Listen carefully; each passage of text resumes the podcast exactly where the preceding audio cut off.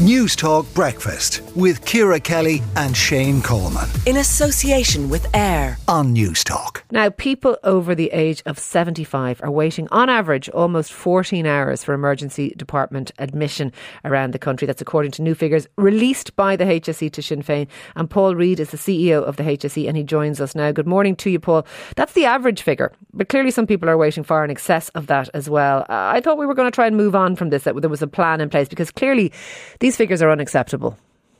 Good morning, Ciara. And yes, very significant impacts we've seen in the last quarter, in particular in the figures you quoted from April, uh, and impacts on particularly on older people, but also you know the staff who are trying to manage our emergency departments. If I can just briefly explain what we have experienced in the first quarter, and particularly up to April. In the first 20 weeks of this year, we've seen the 12 highest weeks on record for attendance at our emergency departments just about 30,000 per week in most of those weeks, and particularly high presentations from those over the age of 75s. It's up about 35% last week versus the equivalent week the previous year. So we have been dealing with still the impacts of COVID, certainly in the last quarter in our hospitals, while it's thankfully less impactful in the community. Our hospital system was dealing with, and we are seeing more older people coming through delayed care happening, etc. But particularly what has impacted us was the number of nursing homes and older persons residents that had outbreaks of COVID, so we couldn't discharge people, which ultimately impacted on the whole flow of hospitals and ultimately impacted on emergency departments. So that's briefly what happened. Thankfully, last few weeks we're beginning to see, uh, you know, a lot more progress. Uh, nursing homes outbreaks are, are, significantly down now, about 12% from 75% nursing homes with outbreaks. So we're getting more people discharged. or delayed uh, discharges are, are, improving. Less people on trolleys, uh, getting back some extra storage bed capacity. So in the last few weeks we've seen an improvement. Sorry, I just want to question you on a figure there. Did you say that we had 75% of nursing homes had an outbreak of COVID recently? Yeah, certainly up into during the period between January and uh, the end of March, early May, early April, uh, we had seen up to 75%. Now, thankfully, what we that were seems seeing. extraordinarily high, Paul. H- have we done away mm. with, with, with, infection control in nursing homes? Because that that seems an exceptionally high figure. Yeah, it was, and, and that was what, what it was for one week. But it was it was significantly over sixty percent for much of the period. But what we were seeing were the cases, thankfully, uh, less impactful in terms of sickness and illness, and that's been the experience of COVID in the past uh, few months as we moved through January all the way through. But yes, significant number of uh, nursing homes did have outbreaks, but less impactful.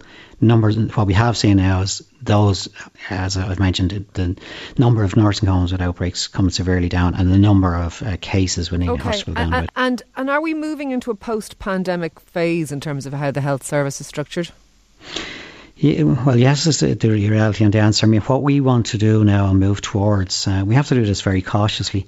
If you take our emergency departments, which have seen the brunt of the pressure, uh, and I should also add in, you know, we've had up to 6,000 of our healthcare staff out throughout that quarter. That's improving. So, yes, we are moving to a better place. Staff uh, significantly returned now.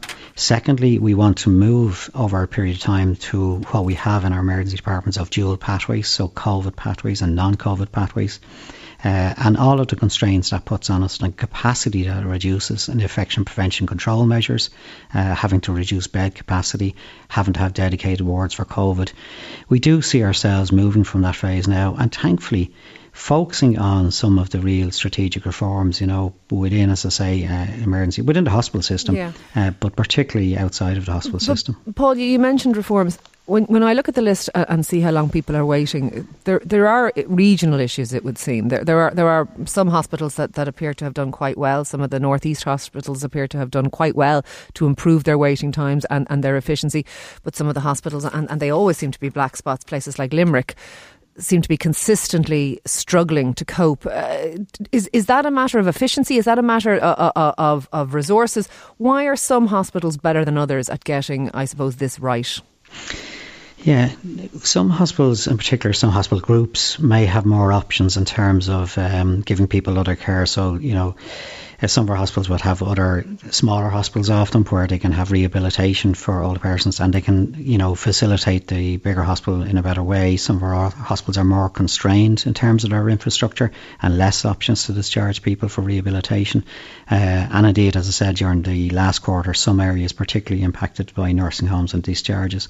But what we are seeing, Ciara, to give your listeners some reassurance, a number of initiatives that take place in some hospitals that we are scaling up and rolling out to So, for example, you may have heard in uh, St Luke's Hospital in Kilkenny where they have a screening process to try triage uh, through general practice uh, so we don't see the same presentations coming to our emergency department.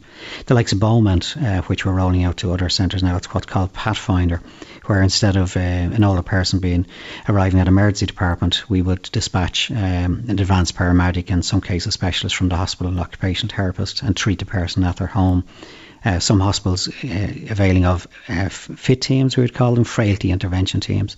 So dealing with people in the emergency department, older persons, so they may not have to go through the full pathway to uh, admission or discharge. Last question to you. I know a lot of people are worried about this, Paul. Um, how prepared are we here? We know that there are now cases of, of monkeypox on the island of Ireland. Um, how prepared is the HSE to deal with this?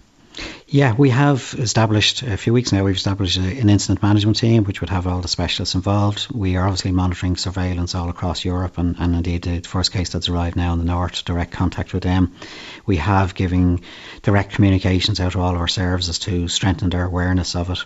Uh, and I guess the, the whole approach that we are, you know, taking with public would be familiar with, create awareness, identify the cases, uh, immediately trigger contact tracing, you know, breaking that chain, but uh, monitoring but I'm not sure people have awareness. It's, it's not passed in the same way as COVID. Will you just explain to people briefly the difference between the two? Yeah, I think just to, I guess, give people some level of assurance. Yeah. It, it doesn't spread easily between people. Uh, it is primarily, and evidence to date is, it's, it's skin to skin transmission.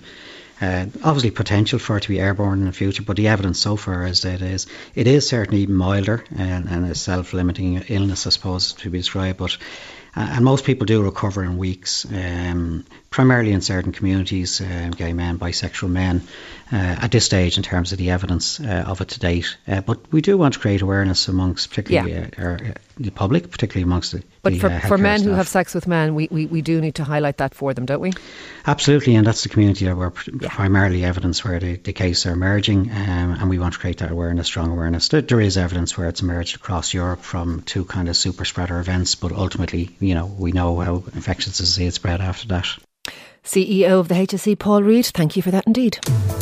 Newstalk Breakfast with Ciara Kelly and Shane Coleman. In association with AIR. Weekday mornings at 7 on Newstalk.